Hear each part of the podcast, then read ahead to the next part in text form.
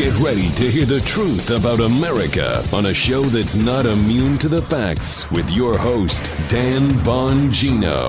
Don't worry, I have it all decoded for you. What the Susan Rice infamous, we're doing everything by the book email really means. And yes, uh, believe it or not, it's worse than you can imagine. I will lay it out for you in intimate detail.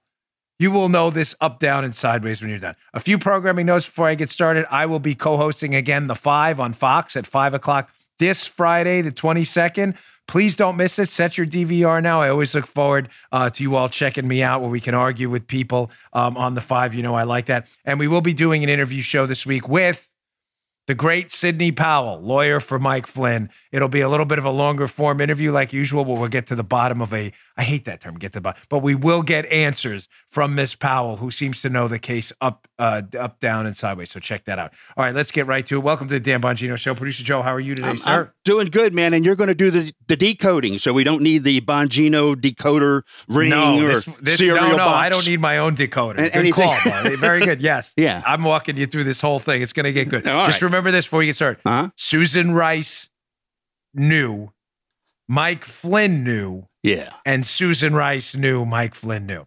Okay. Right, today's show brought to you by our friends go. at Genucel. Summer's finally here, ladies and gentlemen. A summer like no other in many ways, and Chamonix celebrating you with uh, celebrating with a sale like no other. Right now, get the classic Genucel for bags and puffiness, and the jawline treatment in Chamonix will double your order for free. Whether you're staying home, going back to work, or simply connecting remotely with your loved ones and coworkers, now's the time to say goodbye to puffiness, dark spots, crow's feet, and even firm up the delicate skin around the jawline and neck area. Your next Zoom or FaceTime will feel better, guaranteed. You'll get compliments or get 100% of your money back. It's time for you to emerge strong, positive, confident, and beautiful. Order Genucel now, and Chamonix will double your order free.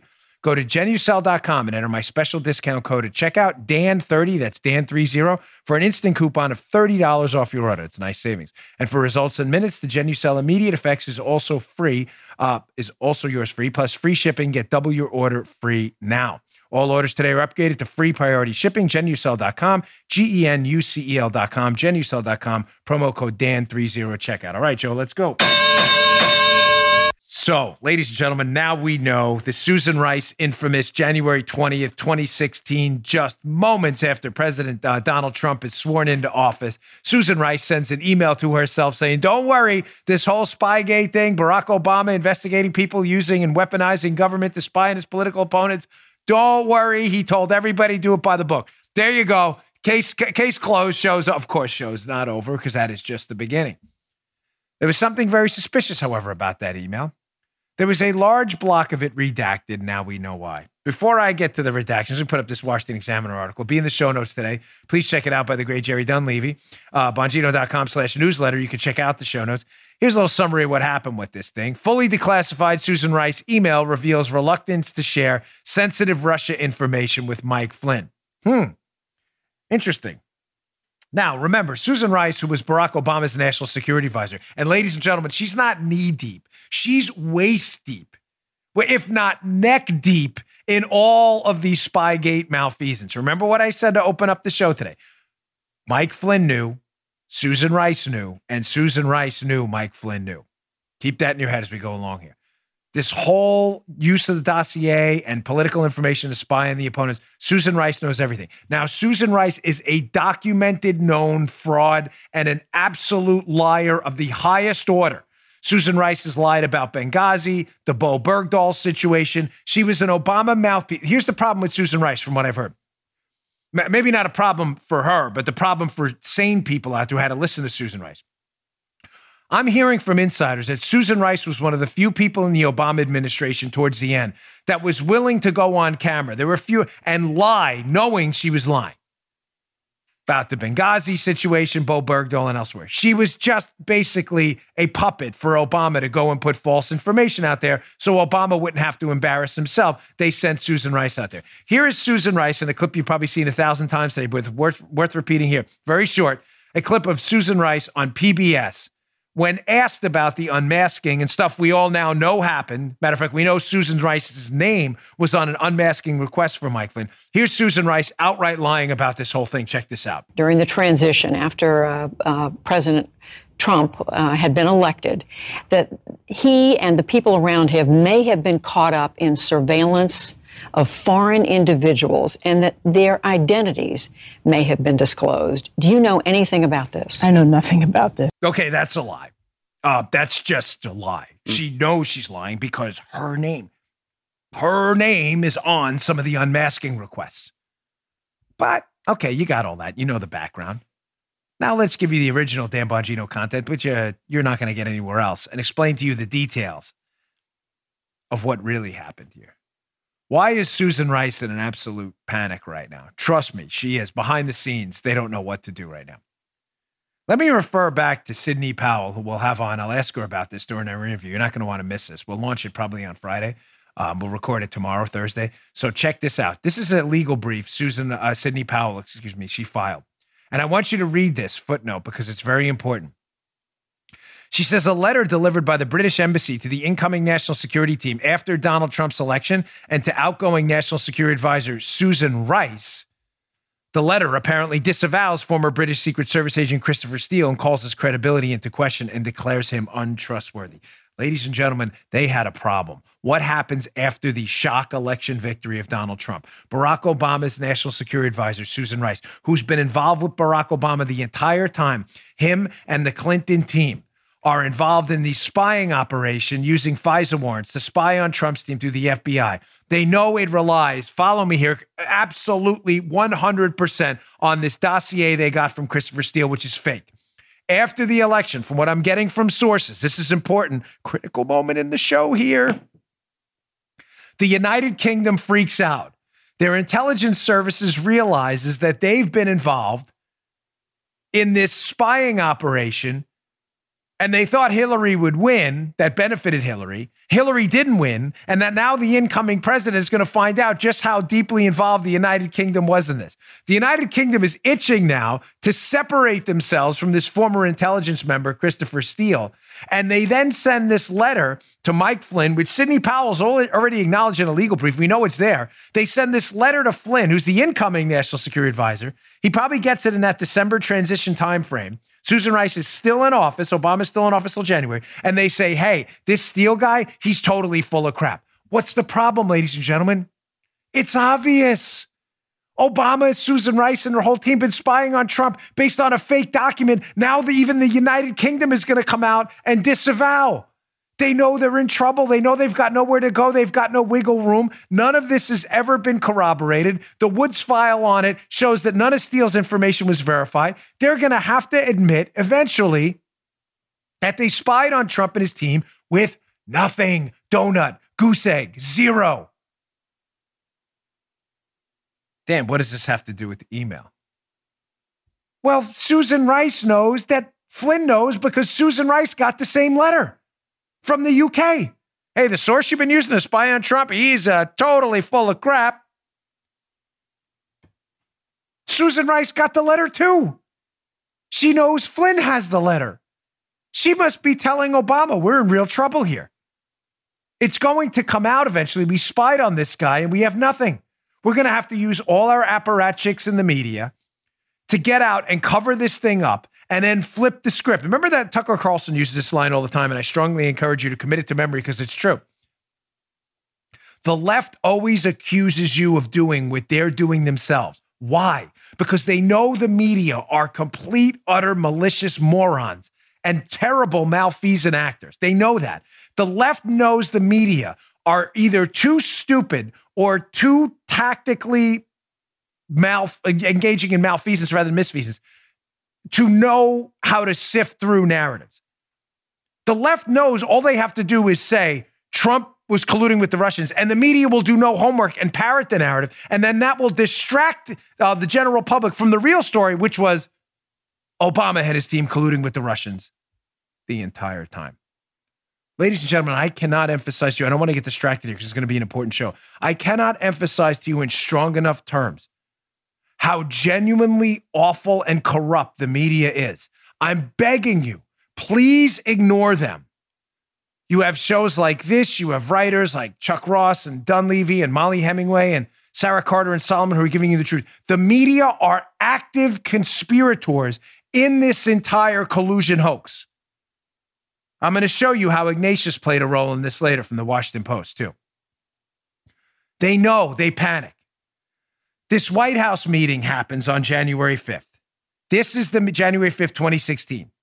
Trump, uh, Trump's about to take office. 15 days later, Obama's team, they're freaking out. They don't know what to do because they're going to be discovered. The day before, as a matter of fact, the FBI tries to close the case on Flynn, knowing they have no derogatory information, and Comey gets involved. They then pop into the White House the next day, and here is the email Susan Rice sends to herself, now in totally unredacted fashion, memorializing that January 5th meeting. And here's the paragraph we just found out about. Director Comey affirmed that he is proceeding by the book. This is the paragraph we've just seen for the first time as it relates to law enforcement. From a national security's perspective, Comey says he, Comey said he does have some concerns that the incoming NSA Flynn is speaking frequently with Russian Ambassador Kislyak. This is big trouble, ladies and gentlemen. He also says he has indication that uh, he also says that he has uh, some indication that Flynn may have passed some classified information and that the level of communication is un, is unusual. That he could potentially could have shared that information. What are the takeaways from here? The takeaways in that email to herself, Susan Rice has sent, knowing this is going to be discovered, are, ladies and gentlemen, the cover up begins now. So think of this as a the Obama two step. Think of it as the Obama two step. Number one, what are you laughing at? She's laughing at there, man. The first Obama two step, step number one of the Obama two step is first they have to cover up that they were spying on Trump. Because now they everybody's going to know the dossier they used and they swore to in court. This dossier is real, the PP tape stuff. They know it's fake. Even the even the UK's not going to stand by it. They know it's fake. They're in big trouble. So step number 1 is the cover up. Step number 2 is going to be the establishment of a counter narrative. The counter narrative, not that Obama colluded with the Russians or colluded with a foreign spy to spy on Donald Trump, his foreign spy being Steele. It's going to be that Trump colluded with the Russians. That's all hatched on January 5th of this meeting. And Susan Rice, what this is the cover up begins. And the, here are the takeaways. There are two things in that that they didn't want you to see. They redacted up until yesterday. Number one, Comey's predicate from the FBI, because remember in the email, Susan Rice is throwing Comey under the bus. She's saying in the email, to be clear, again, cover up and counter narrative. She's saying, oh, don't worry. Obama wanted to do everything by the book, and it was Jim Comey who had concerns here. Folks, Comey is an atrociously bad actor in this. But this attempt to minimize the role of Barack Obama by saying, oh, Comey had concerns about this frequent contact is absolutely absurd and ridiculous. Obama's running this whole thing. I have no doubt anymore. I'm going to get to that too in a minute. So the takeaways: Comey's concerns now going forward, according remember, this is according to Susan Rice in her own email, are frequent contacts with Kislyak. Notice they don't allege anything illegal. She, he only says that he could potentially be sharing info with him. Folks, that's absolutely none of Jim Comey's business. This is the incoming national security advisor of the United States. Even if the contacts were frequent, were they not? Notice he doesn't say he was sharing classified information. He says he could potentially be sharing classified information. In other words, Comey has nothing. Nada. He has nothing.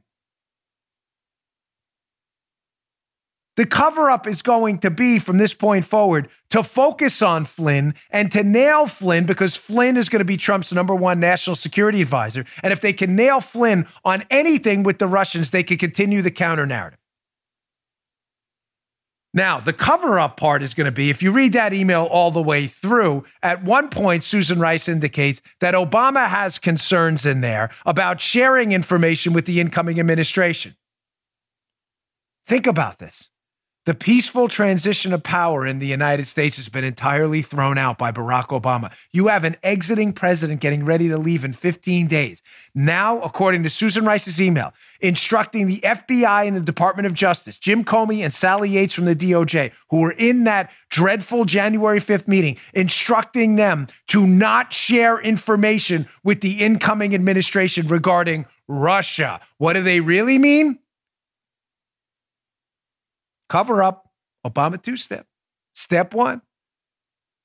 They don't really mean don't share information about Russia.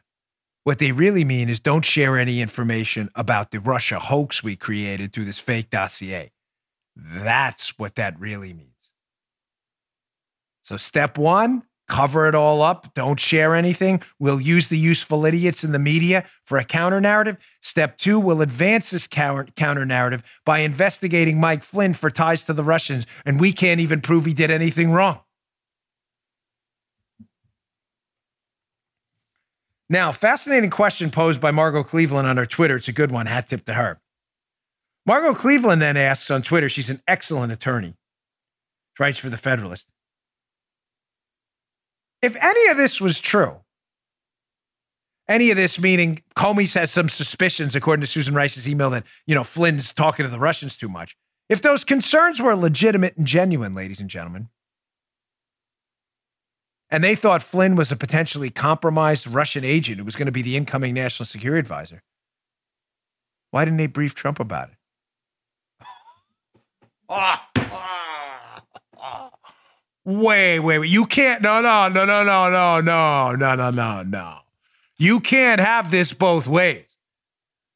You just documented in an email, Susan Rice, a meeting with Barack Obama himself, the outgoing president, where you claim the FBI told that president about some concerns about the incoming national security advisor potentially being compromised by the Russians, being some kind of a Russian asset because of his communications, and you didn't warn the president? You can't have it both ways. Either your concerns were legitimate that Flynn was a Russian agent and you threw the United States under the bus by allowing a Russian agent to take office and you never gave a defensive briefing to Donald Trump about it? Or the real scenario, you knew this whole thing was BS. You're trying to cover this whole thing up with this stupid email. And you're just looking for a reason to continue this and posing this Logan acting to Jim Comey, who's then telling you, yeah, these Russian contacts are really suspicious. No, they weren't. They were total nonsense. No one believed this for a minute. Remember, now I'll explain the beginning. That Sidney Powell legal brief, where she indicates Flynn got this correspondence from the UK about Steele being full of crap, is everything. Rice knows, Susan Rice, that Flynn got that email, got that communication. Flynn probably knows Rice has it too. Everybody now is staring each other down knowing the other guy and other gal knows what the other guy and other gal knows. Rice knows the dossier is a fake. Flynn knows the dossier is a fake. And most importantly, Rice and Flynn know the other one knows the dossier is a fake, that they have been spying on the president based on garbage. This is absolutely critical. Now that they know the dossier is a fake, remember the Obama two step cover up counter narrative, the cover up has to start. Let me get to that in a second. Let me get to my second sponsor because this is going to be important about how the cover up starts. Because the cover up portion of this is absolutely critical. All right, today's show also brought to you by our friends at NetSuite. Ladies and gentlemen, if you don't know your numbers, you just don't know your business. You got to go to NetSuite. If you're running a business, you got to know your numbers. The last few months have taught us what's important in life. It's also taught us that we, we need to eliminate or change. It's the same for business. What are the changes you need to make? Do you have a uh, hairball of multiple software systems, none of them talking to each other when you could streamline them with one? That's not an efficient business, all these different ones. You need NetSuite by Oracle, the world's number one cloud business system. Finance, HR, inventory, e commerce, everything you need all in one place so you save time, money, and headaches. Whether you're doing a million or hundreds of millions in sales, NetSuite gives you the visibility and control you need over your business to manage with precision every penny. Join over 20,000 companies who trust NetSuite to go faster with confidence. NetSuite surveyed hundreds of business leaders and assembled a playbook of the top strategies they're using as America reopens for business. Receive your free guide, seven actions businesses need to take now. Schedule your free product tour as well at netsuite.com slash Bongino. Don't wait. It's more important right now to monitor every penny, know your business, and know your in your numbers. This is critical. Get your free guide and schedule your free product tour right now at netsuite.com slash Bongino. That's netsuite.com slash Bongino. Go today. Check it out. Thanks, NetSuite, for uh, joining the show. We appreciate it. So the January 5th panic, they have to start covering this whole thing up because why? Again, Rice knows, Flynn knows this whole thing is a farce and Steele's full of crap. So we have this National Review article I've referred to often by uh, Tobias, and I always say the name wrong. So uh, is it Hoon Hoonhout? I'm really sorry, Tobias. We'll just call you Tobias for now. Christopher Steele admits records of dossier claims, interviews with primary sources were wiped in early January of 2017. Early January of 2017. You mean the same day? Around the same time, this meeting's happening in the White House where the Obama team's freaking out because the UK's telling their team this thing is crap, this dossier. They're like, we got a problem. We've been spying on this guy based on crap information. What do we do now? Well, who did we get the crap information from? Well, Hillary paid this guy through a law firm, this guy, Christopher Steele. Well, what if he has an email trail? An email trail from all of us showing how, how this information's crap and how his sources were garbage and this wasn't real. I mean, the UK's going to out us. What do we do? I got an idea. If those emails disappeared, wouldn't that be great? Now, again, what are the chances on the same day the Obama team in the Oval Office with Jim Comey and the Spygate cabal, Rice, Brennan, Clapper, and all the Sally Yates, the whole cabal of idiots involved in this spying scandal? What are the chances on the same day they realize that this thing has gone really bad for them? On the same exact day, January 5th of 2017, mm. Christopher Steele's emails are just magically wiped. Well, let's go to the National Review article and check that out. From the article, this is in a deposition, sworn deposition, Christopher Steele's giving in a lawsuit. He later elaborated, Steele, that not only were the documents relating to the Russian bankers deleted, but all other documents underlying his intelligence report, quote, were wiped in early January 2017. He also said the communications with Fusion GPS, the, which, uh, which the firm which funded the dossier, were deleted from his company's Orbis computer network on January 5th, 2017. Man, isn't that a quinky dink? White House realizes on January 5th they ain't going to be able to rely on Steele anymore. Why? Because the UK's already thrown him under the bus. We have the Sidney Powell legal finding. Flynn has been warned. This guy is full of crap. He's full of it. Panic ensues. Panic breaks out. What do we do? What do we do? We paid this guy to create a fake dossier and now everybody knows it. Well, we better wipe that paper trail clean and conveniently on the same day, Steele's magical email trail with Fusion GPS, who was working for Hillary and paying Steele, all magically disappears. So, what happens after that? Well, the FBI probably figures out through Jim Comey that, hey, we have some serious liability here. The guy we've been relying on is full of crap. We now know he's full of crap. We got to put some meat on this dossier and make it seem legitimate. This is a audience referee, Joe. Put your audience referee ombudsman hat on because this is important. Ready to go. This is a hat tip 279 or two. 279 turned me on to this point a long time ago. What the FBI should have done on January 5th is looked Obama in the face and said, listen, Mr. President, I'm very sorry. What we did was wrong. We spied on a presidential campaign. We had flimsy information to do it. The information isn't verified. We're going to have to come clean. We're going to have to take our medicine. And I'm very sorry you've been a part of this. Your presidential daily brief staff directed us to be involved in a lot of this. Uh, we, our people know the White House is running this, was one of the texts they sent. We're in a lot of trouble. We need to apologize. That's not what happened. What happens is in this January 5th meeting with the Susan Rice email, and why this Rice email is so important because she's throwing Comey under the bus. Comey said we had legitimate concerns about Russia and shouldn't share that stuff with the incoming administration. She's throwing them under the bus. And Comey, I think, realizes he's going to get thrown under the bus.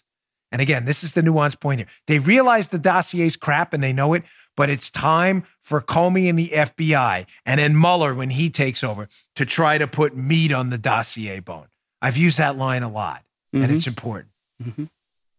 They make no mistake. They know this thing, this dossier, the PP tape stuff, all the allegations of Russian collusion in the dossier. That's the only place they exist, folks.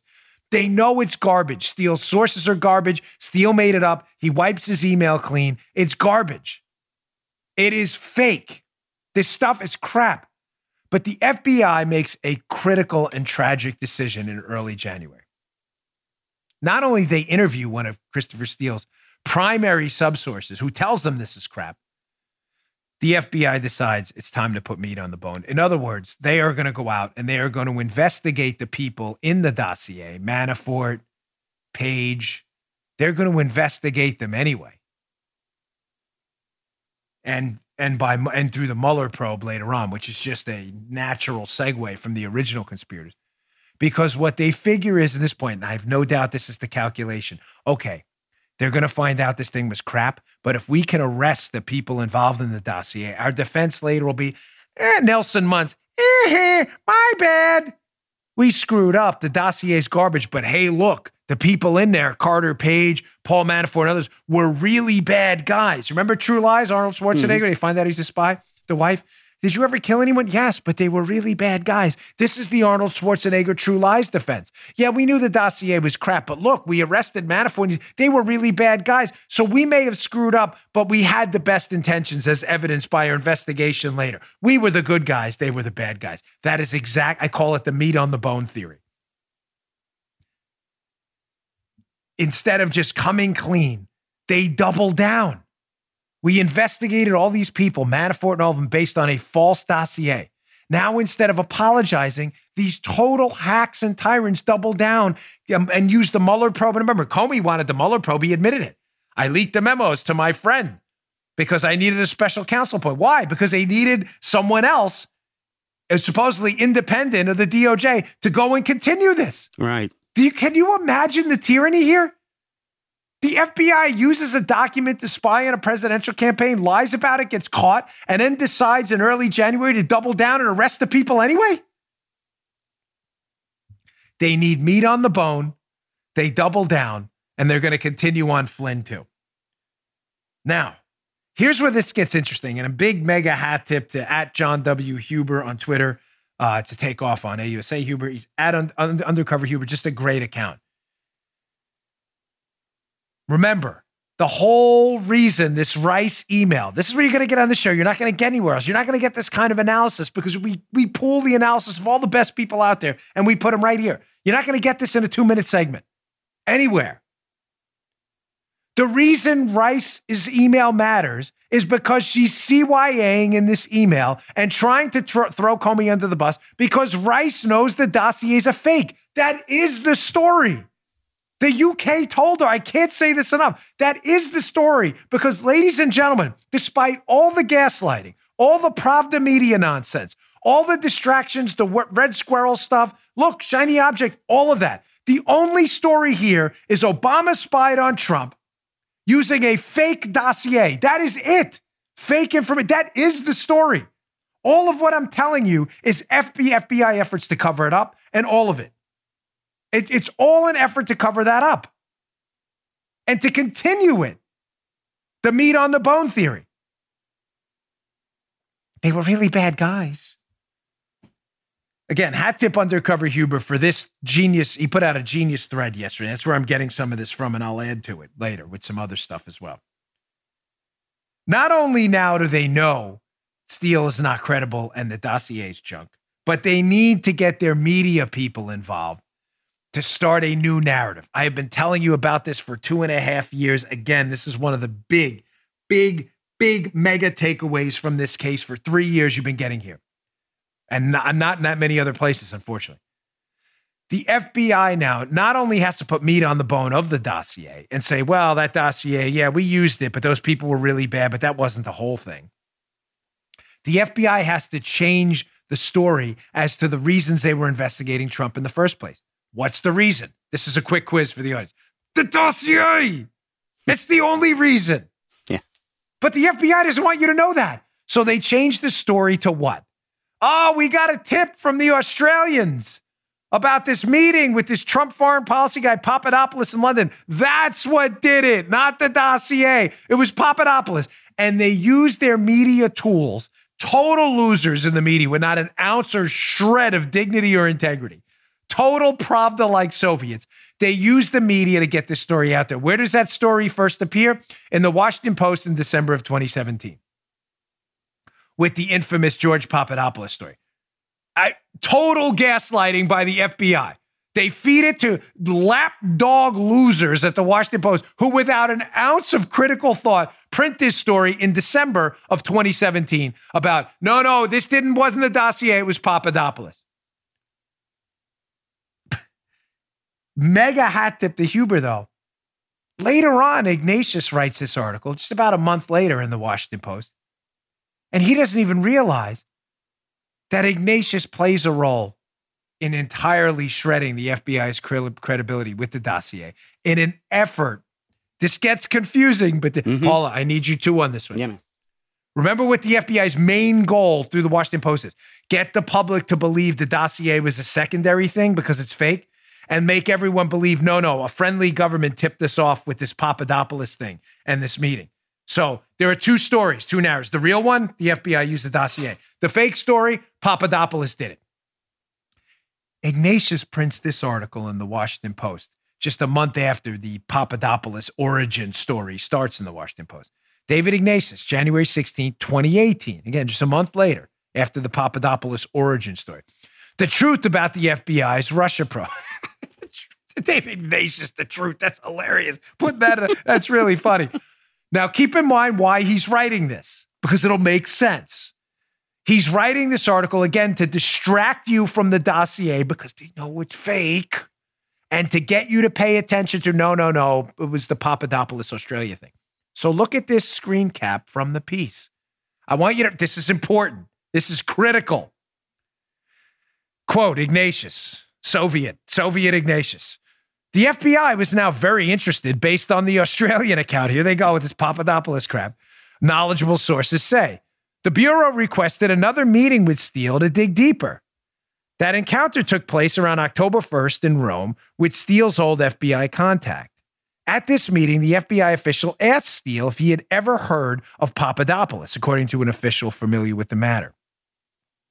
Steele hadn't. Uh, come back to me for a second. Just keep that ready because I may need to go back to that. Wait, Steele hadn't heard heard heard of Papadopoulos. Steele hadn't heard of Papadopoulos in October.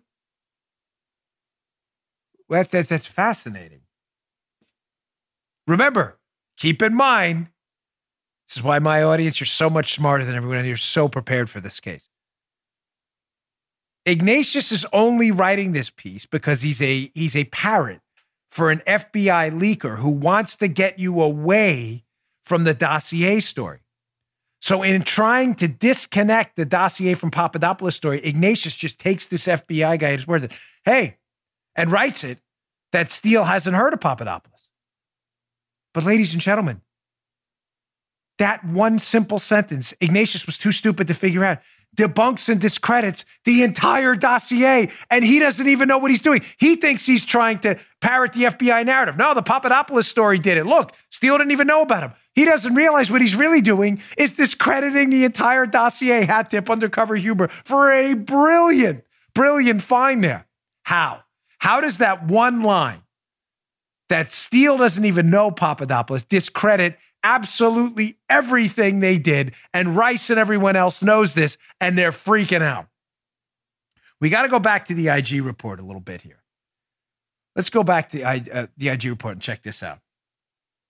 This is them confirming in Michael Horowitz's IG report he looked at this, this internal affairs investigation, that the CHS, confidential human source, that's Steele, See, he advised that he was not aware of Papadopoulos. So the Washington Post gets that right. Ignatius, Ignatius is too stupid to figure out what he's doing. So now we know that even according to the IG report, Steele has no idea who Papadopoulos is. I thought this guy, Joe, he's wired in Steele. Yeah. Steele's got all these Russian sources. That's right. Every, he knows all about PP tapes Yeah. and the Trump team and this collusion deal. Yep. But he has no idea who Papadopoulos is. Uh, it's Impossible. That's, that's, that's, that's really weird. Let's go to IG report screen cap here, number two. If you'd like to read along at home, youtube.com slash Bongino. That's interesting because when they spoke to Steele and his uh, primary uh, subsource, they say that, for example, Steele identified a subsource, person one, who Steele said was in direct contact with Steele's primary subsource. And that person one is, quote, a, a boaster or an, an, egoist. Okay, come back. Let me translate that for you. It's Bongino translator. Yeah. Person one is believed to be an individual named Sergey Milian. So just to be clear, what that in the IG report is saying is that Christopher Steele's main source, what they call the PSS, Christopher Steele's primary subsource, the guys he's dealing with for all this fake stuff we know is fake. But Steele says he's getting it from him, the PSS, primary subsource. The primary subsource says, I got it from Milian. You got it from Milian? You sure? Sergey Milian gave you all that? Follow me. Mm. Follow me. Let's come back to the IG report again. Interesting. Person member, person one is Milian, who's allegedly talking to another person, Steele source, who's telling this to Steele. Back to the IG report. Person one again, Milian, was the subject of an open FBI counterintelligence investigation. what? So let me get this straight. Keep that up there for a minute because this is important.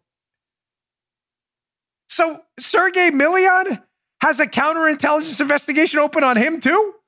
Who, Joe, who's really colluding with the Russians here? the FBI's investigating a guy for alleged counterintelligence and suspicions that worry the United States so much. And then they're allowing this guy to be a source for a guy and they're using his information in court to spy on him. Come back there. This is where it gets even better. Not only is person one, Milian, have an open counterintelligence investigation, the New York field office opened the case after consulting with and notifying Case Agent 1 and uh, Senior Special Agent 1 prior to October 12, 2016, when they 9 days before the FISA application was filed. What does that mean?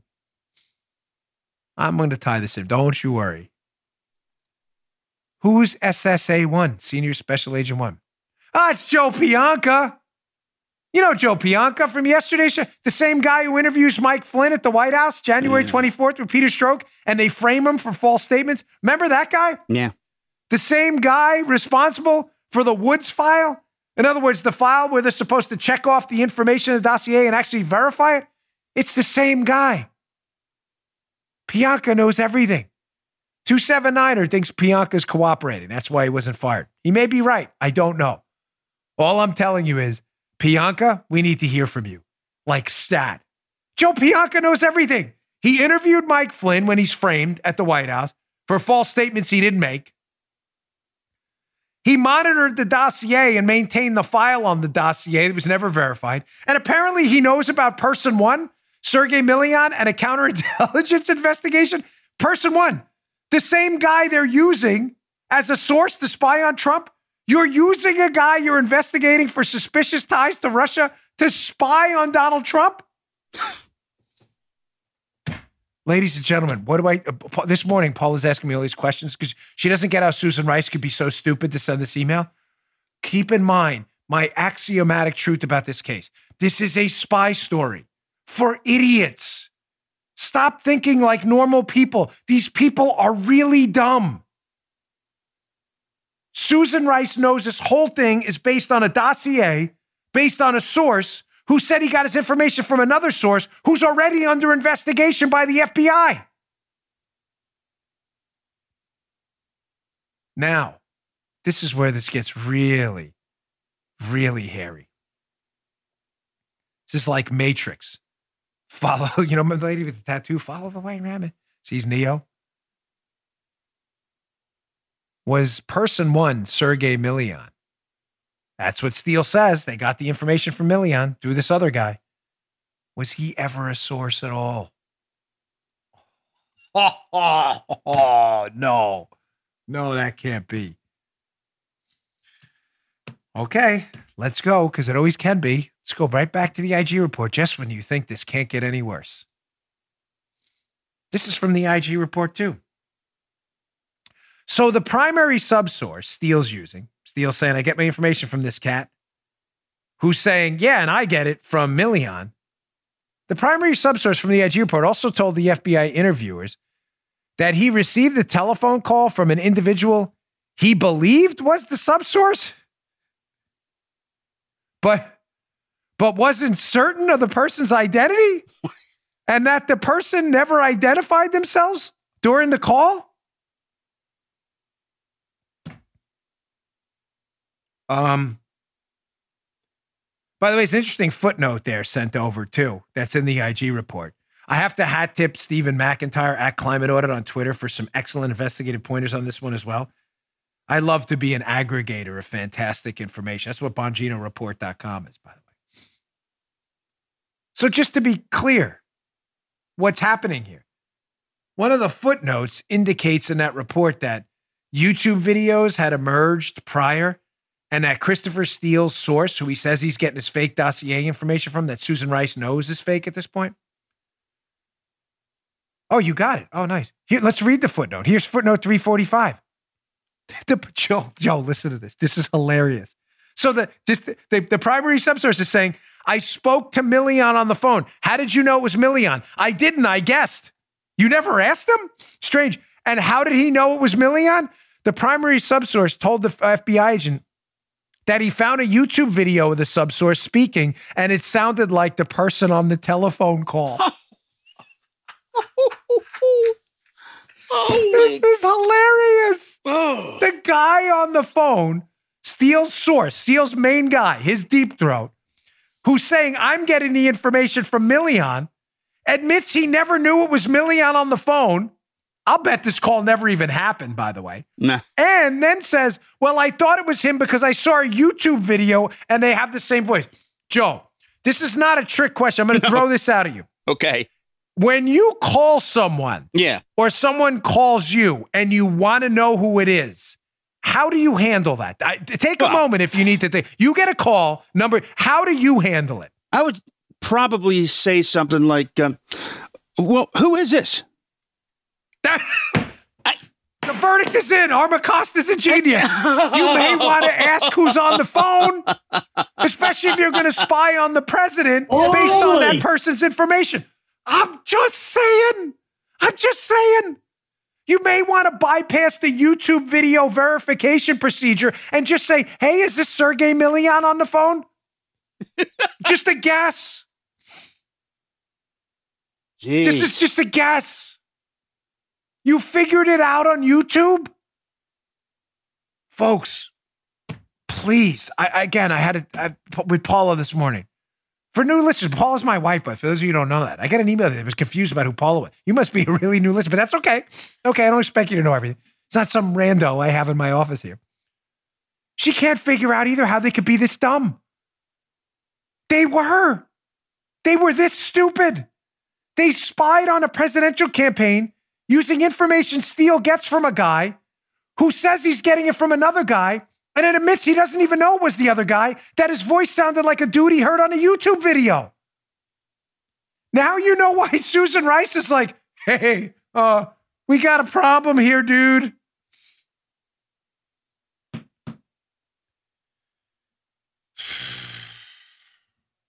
I, have I want to get back to this connection to Flynn in a second too, and I've got some other stuff. So I'm gonna, but folks, this really can't get any worse. Let me just tie it up for you in a neat little ball. There were a lot of details in there and a lot of meat on the bone. But the January 20th email was redacted for one reason and one reason only. It lays out the whole plot in one simple paragraph. Susan Rice knew the dossier was fake. Susan Rice knew they spied on Trump and his team because of a fake dossier. She knew it was fake because she knows everything I'm telling you here that the information came from a fake source. She knows Flynn knows because he's got the letter from the UK saying this is all fake. Flynn is going to find out. They then hatch a plot in the White House to cover it all up using the media. Let's change this dossier narrative to a Papadopoulos narrative. And then let's accuse, counter accuse Trump of colluding with the Russians, which is in fact what they did. Morons. All right, one more point before I get to my uh, my last sponsor today, and I get some other good stuff here because I got another point on Flynn that's important. The gaslighting going on is ridiculous. Remember the big scandal here. They used a fake dossier to spy on the president. That is it. I can't say this enough. So once in a while, I get an email from you, Dan, you're very repetitive, big for a reason. And I'm very sorry. I can't have anybody having any guesswork about what's going on here. Anyone, at the risk of repeating myself, it's that important. This is the scandal they want you to forget about. But I said to you, I don't know, three weeks ago, four weeks ago, from a quality source here, that even though the dossier was fake, it's a fake dossier, and everybody knew it Flynn, Rice, everyone, Obama. The names they tagged to it to give it a patina of authenticity were real. That's scandal number two. Scandal number two. The dossier is fake and everybody knows it. But real people who were real sources for the intelligence community, their names were pinned to this. This information came from Joe, this came from Bob. What's the problem? Joe and Bob had no idea. Joe and Bob were like, What the hell are you talking about? I didn't say any of that.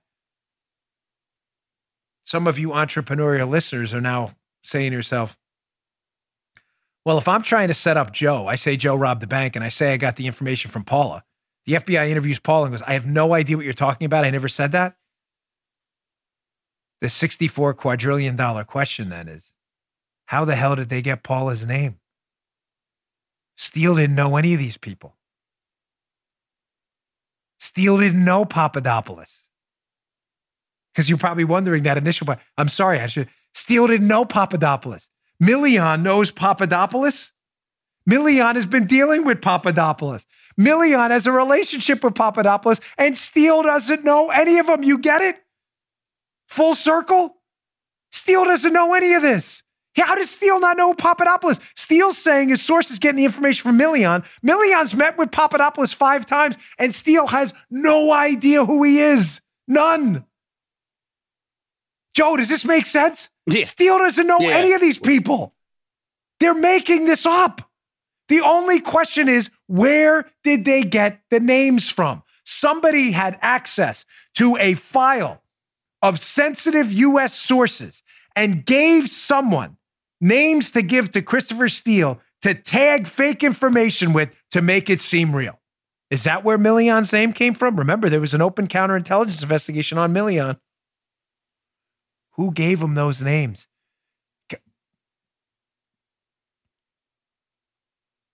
Can you imagine if upper level intelligence and law enforcement officials in the Obama administration took names from sensitive U.S. sources giving information to the U.S. government and put their lives in danger and gave those names to a paid political operative for Hillary, the Fusion GPS Steele crew, and said, say this came from them, it'll seem real? Oh boy. All right, this gets even better. Before we get to that, today's show brought to you. I needed this this morning. My friends at Teeter. Teeter. Teeter is the best inversion tables in the business, hands down. With a Teeter inversion table, use gravity and your own body weight to decompress your spine and relieve pressure on your discs and surrounding nerves. I love this thing. It's legit. This thing is the real McCoy. I use it sometimes twice a day. I use it after my workouts, especially after deadlifting, to decompress and open up my joints and my back. Decompressing on a teeter inversion table for a few minutes a day is a great addition to anyone's daily routine to maintain a healthy spine, supple joints, and active lifestyle without the pain. If you have back pain, if you don't have back pain, start now on your teeter inversion table. Invert every day. Keep your back and joints feeling great, nice, healthy, and supple. I can't, I'd be lost without it. Some products I talk about I use regularly, some I don't. This one I use twice a day. It is the real deal. Over 3 million people put their trust in Teeter. They've been the best known name in inversion tables since 1981. Super easy to set up too. For a limited time, you can get Teeter's new upgraded model of the inversion table, the Teeter Fit Spine with bonus accessories, their Stretch Max handles, and an easy reach ankle system. Makes it easy to get in and invert real, real quick. Plus, a free inversion program mat for the ultimate inversion experience. Teeter inversion tables have thousands of reviews on Amazon and are rated at 4.9 stars. And with this deal, you'll get $150 off when you go to teeter.com slash Dan. That's T-E-E T-E-R dot com slash Dan. You'll also get free shipping, free returns, and a 60-day money-back guarantee, so there's no risk to you to try it out. You're going to love it. Remember, you only get the new Teeter Fit Spine Inversion Table plus free inversion program app by going to teeter.com slash Dan. That's T-E-E-T-E-R dot com slash Dan. Check it out. I love this thing. You get a little teeter high from it. Clears my clears my brain out too. I'm sure that's not the original intention, but I love it. Good for my back, good for my hips, good for my shoulders. All right. This story is just so devastating. You know, uh, well, it's just a quick point of personal privilege. Paula, remember a couple years ago, we we found this story so fascinating. Paula and I would sit at the table and the show would be exploding by the day. And remember our conversations? We're like, is all going to end. And excuse me, we'll have to go back to talking about mundane stuff. It's never going to end because this story just every day just keeps getting better about how stupid these people were. Steele's really credible. He is. It's funny. All of his sources don't seem to know anything. All of his sources say they're talking to people they found on YouTube. And then when you ask Steele about one of his sources and his connections with Papadopoulos, Steele says he doesn't even know Papadopoulos, but the FBI is trying to tell us the Papadopoulos stories which started the whole case. That's just amazing. Showing you the gaslighting going on here, too. Here is uh, now just a fully discredited former uh, Intel official who has zero credibility anymore. I'm sorry to say that. Uh, it pains me to, and I mean that. Uh, Mike Morell, former deputy director of the CIA, who wrote an embarrassingly awful gaslighting Soviet style op ed in the Washington Post. Here it is. Um, this guy's lost his mind a long time ago. So, Mike Morell, Washington Post, the only culprit in the Finn, Flynn unmasking scandal is the Trump administration. Ladies and gentlemen, here we go again with this myth fairy tale that the Flynn call with the Russian ambassador on December 29th was unmasked. In other words, the FBI story and the media story and the now Mike Morell story, now fully discredited uh, human being, is what? It was all accidental. We were listening to the Russians and we just caught Flynn by mistake. Folks, that's what the unmasking myth is. Flynn's call was not unmasked with the Russians on December 29th. Other calls were. That was not. There are no unmasking requests around the date of that call. That is just not true. The FBI has the call on December 29th. There are zero unmasking requests for Flynn's call on December 29th, the same day the call happens, December 29th of 2016.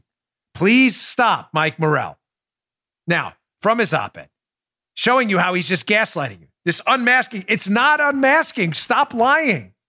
He said some have speculated these unmasking requests. Here he goes again must mean that the requesters were hunting for and knew they were unmasking Flynn. Ladies and gentlemen, none of this is true. There's no unmasking. This is nonsense, Flynn says. The whole reason for making an unmasking request, that didn't happen, by the way, is to reveal a name that an official doesn't know and they need to know to do their job. Indeed, there's no way of even knowing whether the unmasking requests were aimed at the U.S. person who was Flynn. All right, get this. I can't even take this guy anymore. Notice what he does there. Some of you may have picked it out. Mm some may not. If Flynn was unmasked, his name was just found because they they found some guy talking to the Russians and oh well golly it happened to be Mike Flynn. The Obama narrative, the cover up, remember the January 5th, they hatched plot. It's going to be this was all by mistake. We just listened to the Russians and we happened to incidentally catch Flynn. We weren't, as as Morell, Mike Morell says in his Washington Post uh, ridiculous op ed, Joe, we weren't hunting for Flynn's name. Mm. Ladies and gentlemen, they weren't hunting for Flynn's name. Has Morell even read Andy McCabe's book, which we've now put on three or four times in the last few days? Andrew McCabe, deputy director of the FBI, in his book, The Threat How the FBI Protects America in the Age of Trump, has already admitted that this was a request from the PDB staff, the Presidential Daily Brief. They issued a request to the intelligence community from Andy McCabe's book, they being the PDB. Anyone who had information on the topic, that's Flynn and the Russians, was offered to uh, was uh, was uh, invited to offer it for consideration. Listen, it goes on. In response to that request, the FBI queried our own holdings. We came across information indicating General Flynn had held several conversations with Ambassador Kislyak. Ladies and gentlemen, it's right there. Did Mike Morell not read this? Andy McCabe is admitting they went hunting for Flynn's phone call at the request of the presidential daily briefing staff. Do you not believe him? Why would he? Andy McCabe is a known liar, by the way, but I don't understand why he would lie about that, knowing there's a paper trail in his own book. The PDB staff, the presidential daily brief staff, there's going to be a paper trail that request. He's not lying. He can't. Morell's lying to you to get you to believe this was all an accident and that they weren't, quote, hunting for Flynn when McCabe has already admitted they were hunting for Flynn's calls. Oh my gosh. People fall for this stuff. It's so ridiculous. All right. A, a couple other stories unrelated, but as we're wrapping up the show, but they're important. So Jerome Powell, who's the chair of the Fed, made a pretty stunning admission. Not really stunning in economic terms, but stunning in that he was willing to admit for the first time something I've warned you about in the show in the five years I've been doing this. Ladies and gentlemen, we are essentially printing monopoly money now. We are printing money that has no basis in value. When you think about what money, and I know I'm going to get a lot of emails from people uh, on this topic, and that's fine. I appreciate it. But you're not going to convince me otherwise that money is some money fairy type object and it doesn't matter. People don't know how much is in circulation. So it's not a big deal. We can print our way out of this. Mo- mo- you know, modern monetary theory stuff is terrific. I'm, I, I list, I read them. I listen to them. I respect your opinion. I'm sorry, you're wrong. Money is an exchange of value, right? If someone works, they're building refrigerators, whatever it may be, you give them money in return. That money's supposed to represent the value they put into it. That's what it is. If you don't believe that and you believe you could just print it doing nothing, that's called counterfeiting. Um, that's what we're doing right now. Jerome Powell gave an interview at 60 Minutes. I have the transcript here. I, I pulled this off uh, Congressman Tom Massie's account, and he basically admits it. So he's asked by Scott Pelley of 60, 60 Minutes. He says, uh, you know, fair to say, this is the chair of the Federal Reserve, by the way. Uh, he says, it's fair to say you simply flooded the system with money. Powell says, well, yes, we did. That's another way to think about it. We did. Scott Pelley says, well, where did it come from? Did you just print it? Here's Powell. They're just admitting it. Yeah, we print it digitally. So, as a central bank, we have the ability to create money digitally. And we do that by buying treasury bills or bonds for other government guaranteed securities. And that actually increases the money supply. We also print actual currency and we distribute that through the Federal Reserve banks. Folks, do you really believe we can print up trillions of dollars digitally, paper wise? Doesn't really matter. Whether you spend it on a credit card or you spend it in the store, you're still doing a transaction. You really believe we can do this? Without creating more products and not create mass inflation. I'm just asking you to do some simple math here for the haters who don't like when I talk about this stuff. If you're going to print three, three to four trillion dollars in extra money, probably more by the time we're done with this, and insert it over a series of years into the economy since we started doing quantitative easing, probably close to a decade ago, and they're chasing the same amount of products, how are the price of those products not going to go up? It's not possible. Inflation, as Milton Friedman says, is everywhere, a money printing phenomenon. It is. I worry about that because in the future, when this money starts to hit the system and economic activity picks up and the velocity of money picks up as money starts to spin around the economy, money going around the economy slowed down in the shutdown. And all of this new cash printed digitally and printed in real, actual, tangible, touchable, feelable money starts to chase computers and equipment and cars and gasoline again, we may be looking at a era of inflation like we have never seen in American history. I've warned you about it repeatedly, over and over. Um, all right, another quick note. At the end of the show, I like to throw these in at the end. And uh, ode to our old sticky notes. Before, remember we used to do that, Joe? Sticky, mm, notes. sticky notes. Oh, yeah, sticky notes. Remember, I, I love it. One of these days, we should play that liner again. Do you still have that laying around? Yeah, hanging Just around. For the somewhere. old, that's the old, old listeners. Man. Yeah. Holy Moses. You have to be like an original pre 628 listener. I saw this on the New York Times account. Uh, uh, before we get to it, this is their tweet. The New York Times, which obviously are you know full blown collusion hoaxers and gaslighters, they're terrified. They're terrified, along with the Washington Post and the other liberal activists out there, because they're afraid people are getting red pilled everywhere. What's red pill? Red pill's become a it's a takeoff on the on the Matrix. Remember the Matrix where Laurence Fishburne says to Neo, you know, you take the red pill or the blue pill, and if you take the red pill, you'll be you'll you'll wake up from the Matrix. Well, we talk about red pilling people. Obviously, red pill meaning wake up and become a conservative and stop buying all this liberal nonsense. Elon Musk tweeted out something about being red pilled the other day, and the New York Times is freaking out. And what do they always resort to when leftists and full blown activists like the New York Times are in a panic about conservatism taking hold in the culture? They accuse conservatives of racism. Here it goes, right here. I'm not kidding. Uh-oh. You want to make a car company racist? They do it right. I'm not messing with. Here it is, the New York Times. Tesla owners are grappling with the new fact that their cars may carry new connotations after Elon Musk tweeted about taking the red pill, a reference to the Matrix that has been co opted by the right and discussed in in misogynistic and racist forums. Here we go. Folks, Oh. they can't. This is why I'm telling you, please, I'm begging you, with humility and the greatest of respect for you and your brains, ignore these utter complete morons. The New York Times probably has a sign in its office whenever they get worried about conservatives starting to crack into the culture. The culture, forget the politics, the culture. Elon Musk, actors and celebrities, Kanye West types, people who, you know, think for yourself. I always say, I don't take any of my advice from celebrities, car owners, or anyone else. I'm simply suggesting to you they don't want conservatism and freedom to ever be cool or edgy. So, in a society as good and benevolent as ours, Joe, what's the the quickest and easiest path towards making something not cool, fresh, hip, edgy, and new to people? To call it racist, Mm. because we're a good country, and Mhm. racism is one of the worst things you can possibly tar on someone. That's their sign up in the office.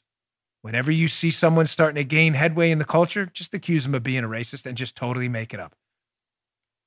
Now, a reference to the Matrix about a red pill, ironically offered to Neo by a black man, Laurence Fishburne, is somehow racist. They're totally making this up. These people are the worst dregs of society you have ever seen. If there is a growing, festering cancer in this country, it's being done by activists and not the good journalists, by activists in the media who have entirely wrecked this country. They've destroyed it. They will never tell the truth about anything. It's really gross. All right, folks, about those Biden calls, I'm still working on it. I addressed it yesterday. I just want to be sure. These Biden calls, many of you have heard them. They're on YouTube. I'm hesitant to put it out on the show until we can verify it. They're pretty damning, if real. They're pretty devastating. They are alleged to be calls with Joe Biden, John Kerry, and the Ukrainian uh, President Poroshenko. If those calls are real, they're devastating. You may say, why didn't I bring them up? I'm still waiting because there's some friction there. I think that's why a lot of news outlets are waiting. Some of the dates and times don't appear to marry up right, but I didn't forget about it. We're working on it. I have an interesting piece up in the show notes from Red State today about it. You can read it if you want to see what's in there. But the calls, as I said to you on yesterday's show, if true, could be really damning. Hey, thanks again for tuning in. I really appreciate it. Please subscribe to my YouTube channel, youtube.com slash Bongino. Thanks. We've been trying to get to 500,000 subscribers. We'll be there soon. Thanks to you. I'll see you all tomorrow. You just heard The Dan Bongino Show. Follow Dan on Twitter 24 7 at DBongino.